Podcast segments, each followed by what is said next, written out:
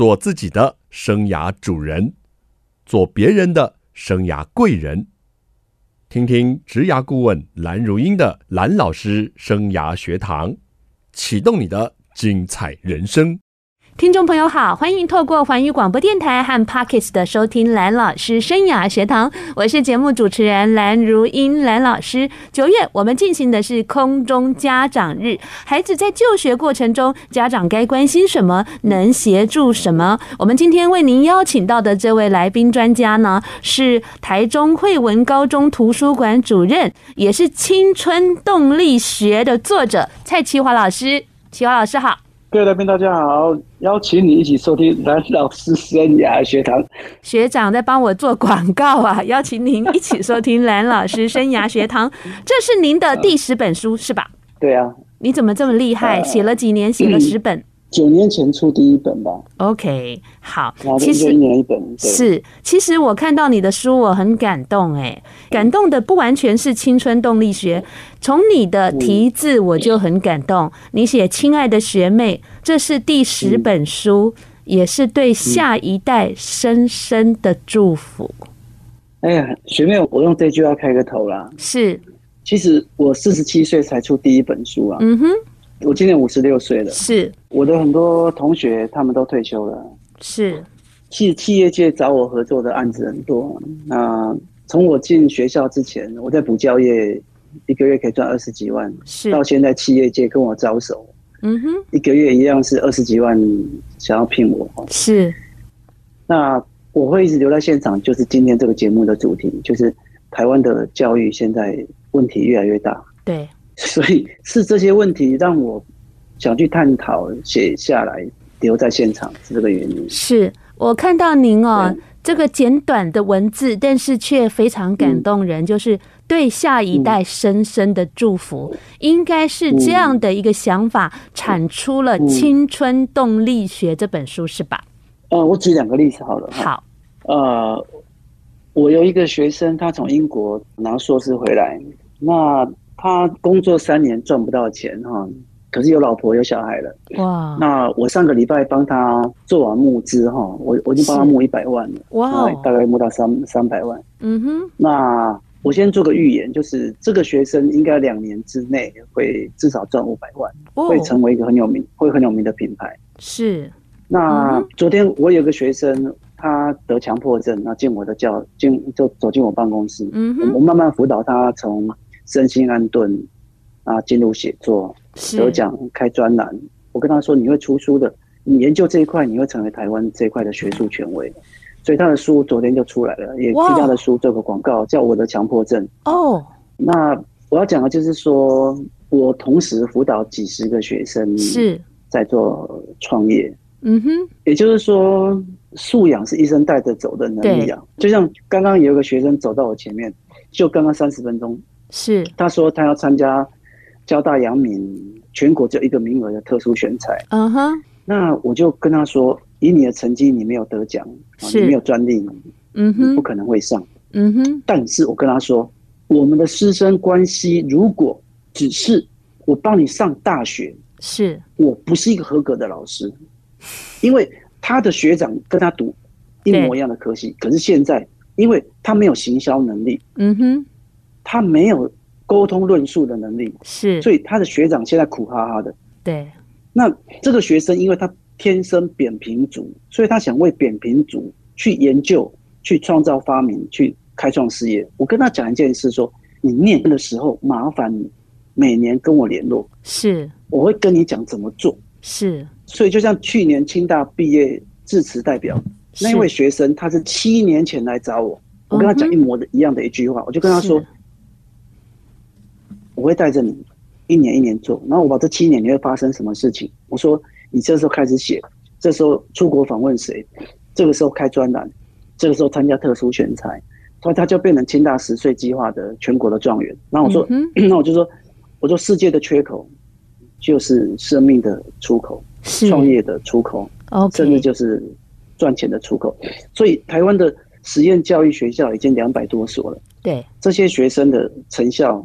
他可能是中长期才看得出来，嗯哼，所以这块的田野谁先去做？没错，任何一个全世界的大学都会聘请你，所以你继续研究下去，大三就会有教授叫你直升直攻博士。Okay. 他就说：“老师，你每年所预演的那件事情全部都发生。”嗯，然后他现在也拿到了一百多万的奖学金，要攻硕士、攻博士了。嗯，所以从这几个故事啊，正好辉映了这一本书写的。嗯、我觉得这本书写的非常好啊，连这个这叫什么啊？书封吗？都做得很好啊。嗯、是你的青春不能没有蔡奇华，嗯、最强人生导师，让梦想原力觉醒。我觉得你刚刚讲的哦，这个随口拈来哦，讲了这几个案例啊。让人家觉得就是说，你不只是一个教英文的老师，你不只是一个教写作的老师，你不只是一个指导校刊的老师，你不只是一个图书馆的主任，你做的好多呀。原因很简单啊，我当老师之前，我做了十几个工作了，是。我当过冰淇淋店的店长啊。当过塑胶射出机啊，还有 Complex 冲床的工人啊，嗯哼，当过贸易公司的进口部的主管，是。写过广告，还得过时报广告金像奖，嗯哼，然后到就去补教界赚了几千万，把家里的债还清，对，然后到最后债还清之后，我考进公立学校，我发觉到一件事情是，学校比补习班还像补习班，学校老师把自己。当成就是我只教你升学，对，可是你教升学的能力，你还比不上补习班的老师。你说的一针见血啊！我那个时候 为了在补习班求生存啊，我英文讲义写了两千多页啊。哦，我文法书、字根的书、发音的书。我整整写了八本书是没有出版的，所以天哪！我上台是不用讲义、不用课本的，所以你看，像像我女儿，她是天生不会念书，嗯，念那个私立高职的，我有办法帮她现在考上公立高中老师。对，她上个礼拜多一九百九，全国满分。哇！然后我今年帮助八个学生考上医学系啊。嗯哼。然后我们学校有个数学老师用我的方式教他们班，是会考作文，五级分以上，从五个变十五个啊，全部百分之五十。好厉害！也就是说，教升学考试对我来讲已经是太容易了，因为我是用命，我是用命在研究那些东西啊。你看，我的学生已经得了五百多个文学奖，这文学奖哦。我今年带学生国际网博世界最高白金奖，太多了啦。嗯，就是说，今天如果你只是要教升学，是你连教法都错了，你都把学生丢给考试卷呐。对，而且把学生往补习班推了。对啊，你看。讲品格最多就是吕捷，吕捷要叫品格，你老师根本就我这样讲一句话，就是说天分会输热情呐，热情会输方法，嗯，方法会输习惯呐，是。习惯会输习惯会输品格啦，是。OK，你品格教好了，才会良有良好的运用时间的习惯，是。到最后再给他学习的方法。呀，那方法对了，他有了热情。他没有天分也会赢过，就像我女儿不会念书，她一样可以考赢全国几百个老师啊。没错，好的，我们待会儿节目回来哦，就要来好好的揭秘一下这一本畅销书《青春动力学》啊。在一个新的学期开始啊，不管你的孩子是国中、高中跟大学，甚至社会新鲜人，都很适合看这一本《青春动力学》。我们休息一下，再来跟蔡其华老师好好聊聊天。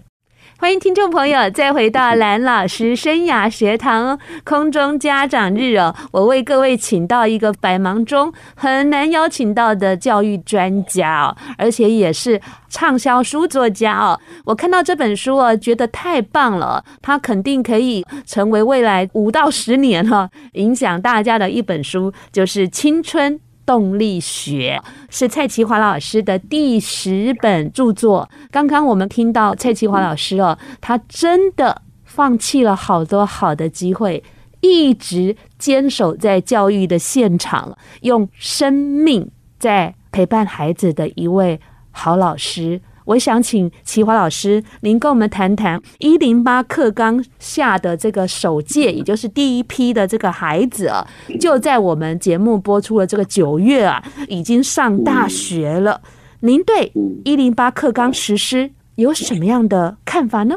它的成效，还有它产出的结果，您这一位用生命在与孩子们互动的老师有什么观点？好，我先说哈，建中哈，他们有一群学生拍了个影片，在谈一零八哈，是大家有空可以输入关键字，就是建中学生一零八课纲，那个影片就会跳出来的。是，那我今天讲的观点跟他们其实完全一模一样一致啊，哈，就是对现场对学啊，我我觉得学员讲的非常非常好。嗯哼，那一零八的方向当然是对的哈，它是抄袭西方的东西啦。嗯，哦，其实一零八的东西是来自于 OECD 啦，是因为 OECD 在二零一零年发现到一件事，就是全世界在九零年代哦开始普设大学。嗯，那全世界在二零一零年左右就发觉，就是这些大学毕业生在世界上都找不到出路。是，所以 OECD 就提出一个，就是我们要从学用合一进入一个素养。嗯哼。是二零一零、二零一一那时候就发生了北非茉莉花革命哦，其实它是来自一个大学生卖水果被警察打死哈，一个大学生找不到出路。那年又发生占领华尔街，就是 one percent、ninety nine percent，就是全世界 ninety nine percent 的一个 property 全部是被那些富豪哈被他们所占据。那台湾就是把那个东西照抄，然后告诉你说我这叫一零八哦，其实它全部是从西方 OECD 来的东西。那他提出三面九项嘛。但是重点来了，就是说学校走错了，然后大学选才考考试也走错了，所以造成学生非常非常惨。这些这些学生非常非常的惨啊！我举例说明，一零八它最重要的就是把它三分之一的课程哦变成弹性课程。那这个弹性课程呢，它包括选修哈、专题啦哈，还有学校本位课程啊，那就是希望他们去做四性扬才，就是学你有兴趣的东西。那么举例。到最后，我们数学课会少一节，英文课会少一节，我们学科都少一节。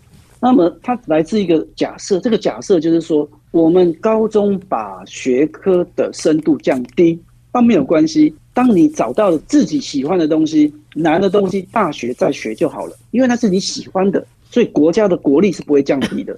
那很多人批评一零八，就是你把学科的难度降低，那国力会降低。可是事实上，我想以我自己做最好的说明，就是我高中根本就读书没兴趣，大学是全校最后一名毕业。可是等到我慢慢学的时候，我有兴趣的时候，我都学会了，甚至我考很多国家考试，我可以几百个人考，我可以考第一名。所以这个假设它是成立的。所以说批评一零八降低学科的深度会对国力有损，其实这个东西基本上是经不起科学检验的。我们也知道美国的高中。他们学的比我们浅很多啊，可是为什么到最后他们的创造发明会赢我们？啊，所以所以这一派这一派的这一派反对一零八的人，这一派我觉得他们是不讲科学的啦，啊，本位立场太强了。是，但是学测它的英文是 general，后面是 ability 啊，就是基本能力的测量了。可是今年的数 A，嗯哼，啊，数 A 它包括自然组。跟顶大的商学院要考数 A，所以所有前几志愿的学校，社会组、自然组全部都要学数 A。数 A 是有史以来最难的，全国只有七百八十七个人考满级分。是，所以今年因为很多人数 A 分数考烂掉了，嗯哼，所以第一阶段进不去，那你第一阶段进不去，你的学习历程就等于没有用。所以他辛苦三年准备的学习历程是完全变成废物，就是因为一棵数 A 就搞死了。嗯哼，所以。很多名校，因为它设立门槛嘛，是，所以到最后这些学生他只能考分科。所以以我们学校为例，我们学校四不到四分之一学生考分科啊，就所谓登记分发。是，结果呢，这一群学生考上台清交成这五所顶大所占的名额，占全校的百分之四十六点七。嗯哼，这我昨天统计出来的。是，也就是说，很多学生他考完他吓一跳，说他这个。学测的时候，他连淡江都没上，低分高就了。结果他上正大，是这叫那些其他的人 情何以堪呢？对啊，对啊，对啊，就学校开除我们学校，结果到最后一大堆台大，他们他们吓一跳，哎，我那个学测连中字辈都没上，为什么我分科上台大所以这整个就是所有准备学习历程的人哀鸿遍野。对，他们就简单来讲，教育部跟大考中心它是没有联动的。对，最重要不是这个哦，考完之后教育部。没有人出来负责，没错，可恶啊！真的，那这个一零八课纲哦，就是说这个上路三年哦，看到的，当然利益良好，但是在他实际的。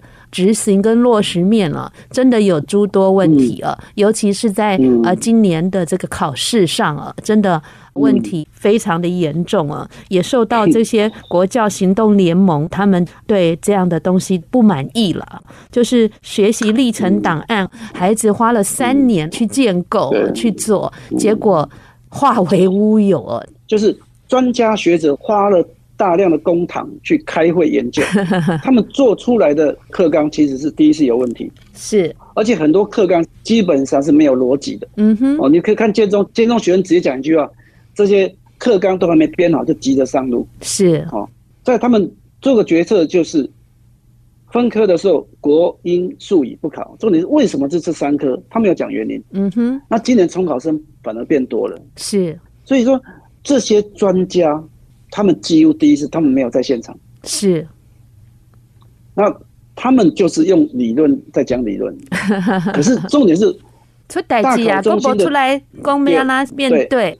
而且大考中心就是一群最会制作量尺的专家，而且他们会事先给你考，他们题目是会试考的哦。如果你说试考之后，去年数学称有史以来最难，今年又打破去年的记录，又比去年更难。真的搞死这些孩子，孩子的信心都瓦解了。嗯，你们自称为专家，是你们制作出来的量尺是完全不准，害死所有的小小朋友。嗯，这真的连学理上、理论上都站不住脚了。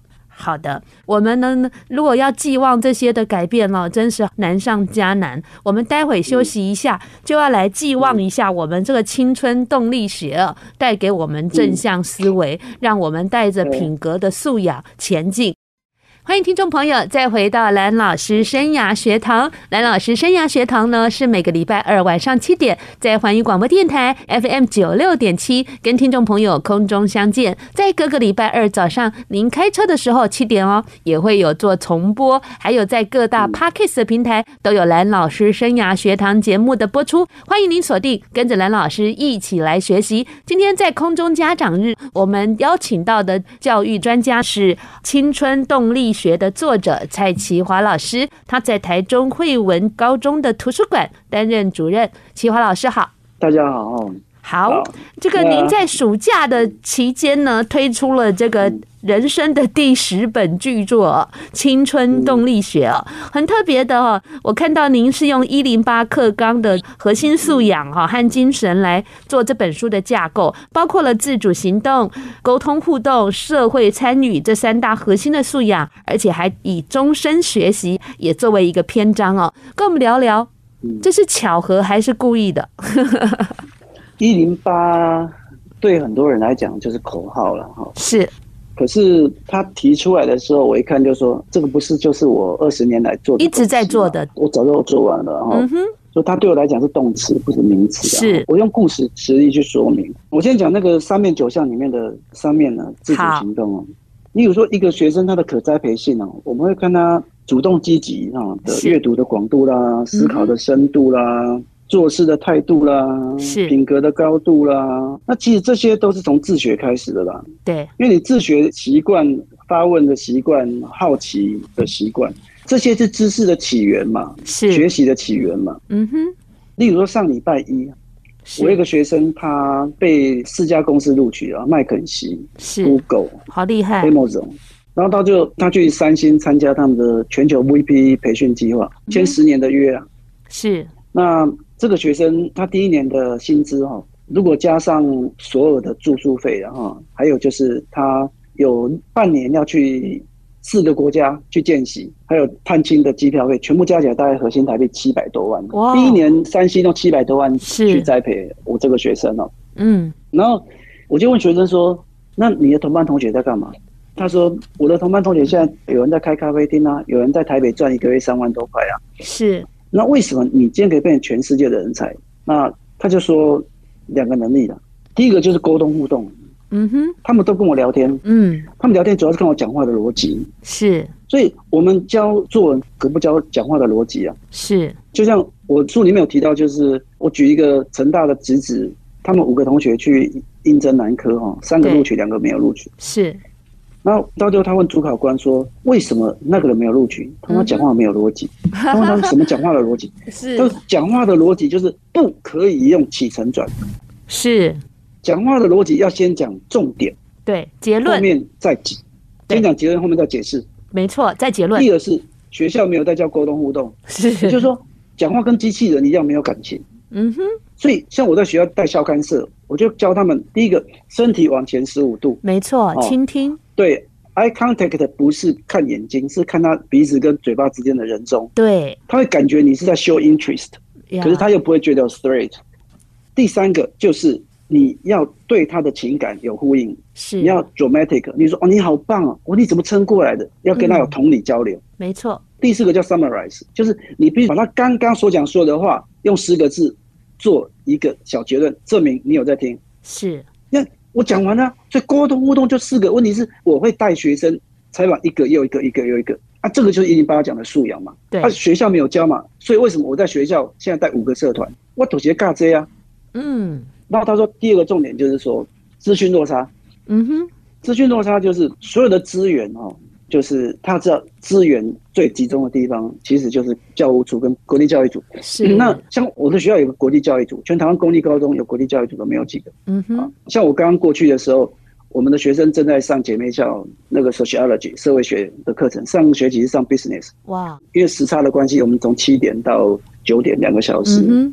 然后学生上一个学期，所以我们这个学只要上完之后。就等于在我们学校就是在国外的感觉了，而且是你上不好，如果有你有 learning loss，你有落差的话，他会有那个 buddy 哦，晚上 one on one 在辅导你的。哇，真的啊，好棒哦！所以我常讲一句话说，你如果你讲国际教育是，如果说我做的国际教育是全台湾第二名，没有人敢讲第一名，学妹，对不起，我我很狂，我非常非常狂，因为我就是替他们争取全世界的资源，好棒哦！所以虽然成绩不怎么样啊，就会上麻省啊。上 UBC 上阿姆斯特丹上雪梨，嗯，我们今年还有个学生，就是因为这个学生他常常会去找这些资源，所以他就找到了保德新的世界公民培训。哦，所以他大学四年有一年半是在法国跟美国 Georgetown 念书嘛，嗯，就这个资源嘛，是。所以我们今年有一个学生上了西点军校，国防部给他一千多万的奖学金。是，他是个屏东的小孩，他发音最差，所以我们在那个外交小见面的时候。我说录取他，嗯，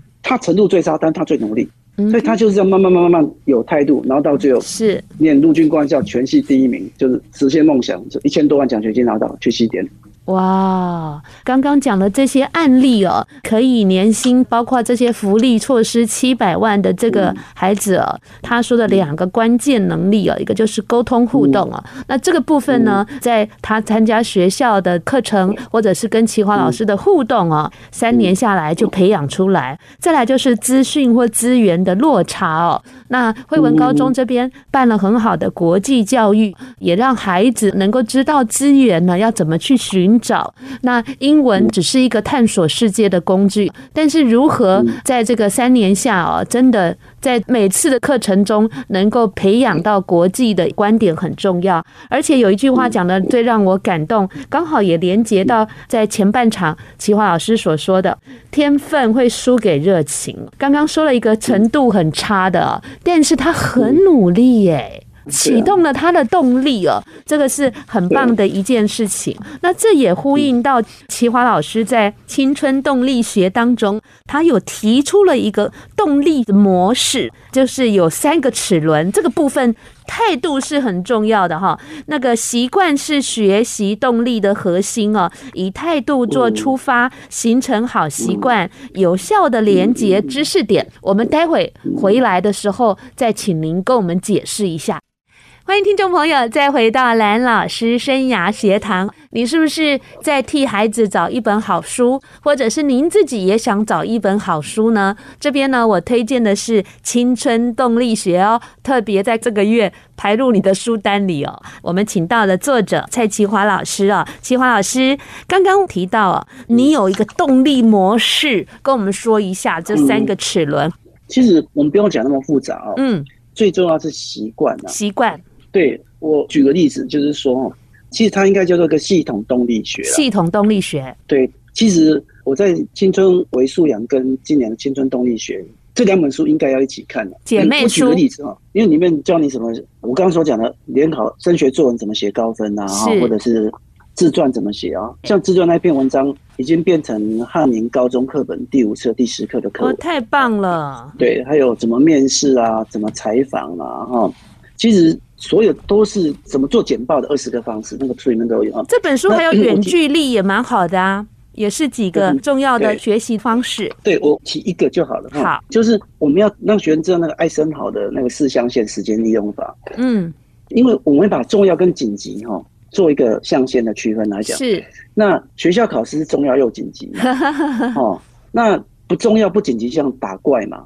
对呀、啊。那紧急不重要，就像是回来嘛，哈。对。但是梦想象限就是它重要却不紧急。嗯。其实学习历程就是叫你做这个东西啦。是。例如说，我今年这本书哈，我跟编辑成立一个群组，我们有进度。哦。然后亲子天下每年会出一本书，叫晨读十分钟哈。是。那那明年希望我主编嘛？那主编这本书上是工厂非常浩大，所以我早上我就跟那个编辑说，请你赶快成立一个群组。嗯然后呢，我每个月我会丢五篇文章跟两个议题上去，我们做一起讨论。哇！那时间到的时候，那个梦想就会实现。是，所以说梦想跟现实之间，它只差一个字，叫做 “do” 嘛，就有做跟没做而已。没错，出发就是个抵达哈，而且是滚动式管理。是，可是重点非常重要一件事就是，它只要两件事就好了，就是你的计划一定要有，然后滚动式管理。第二个是，你一定要找到你的 mentor。现在学生就是懒得找老师啊，没错，真的是。我现在讲一句话，就是说，就像学妹你刚问我说，你有没有时间运动啊？是。其实我一天到晚在喝咖啡、休闲、打篮球。为什么？因为任何一篇文章。我只要三分钟就可以跟你讲怎么改了。是，你们都让蔡奇华老师太闲了，他都还有时间喝咖啡、运动。你们多去找他，你们不要怕耽误他的时间。现在公开的呼吁，那天呢，我要找蔡奇华老师演讲，他很有爱心哎，也跑去琼林的一个国中做演讲哎，他真的很乐于做这些分享，只要对大家的学习是有帮助的，对老师的知。能的成长有帮助。虽然他说很忙很忙，他嘴巴说只要你用诚意打动他，他其实都愿意配合的，都很愿意倾囊相授的。这点是我觉得非常棒的地方。而且刚刚说的四象限，梦想是重要不急，但是我们一直没有去敷他，一直没有去做它。他真的不会起来。那除了刚刚学长说的度以外啊，我觉得书里面哦还说了一个坚持力，我觉得很棒哦。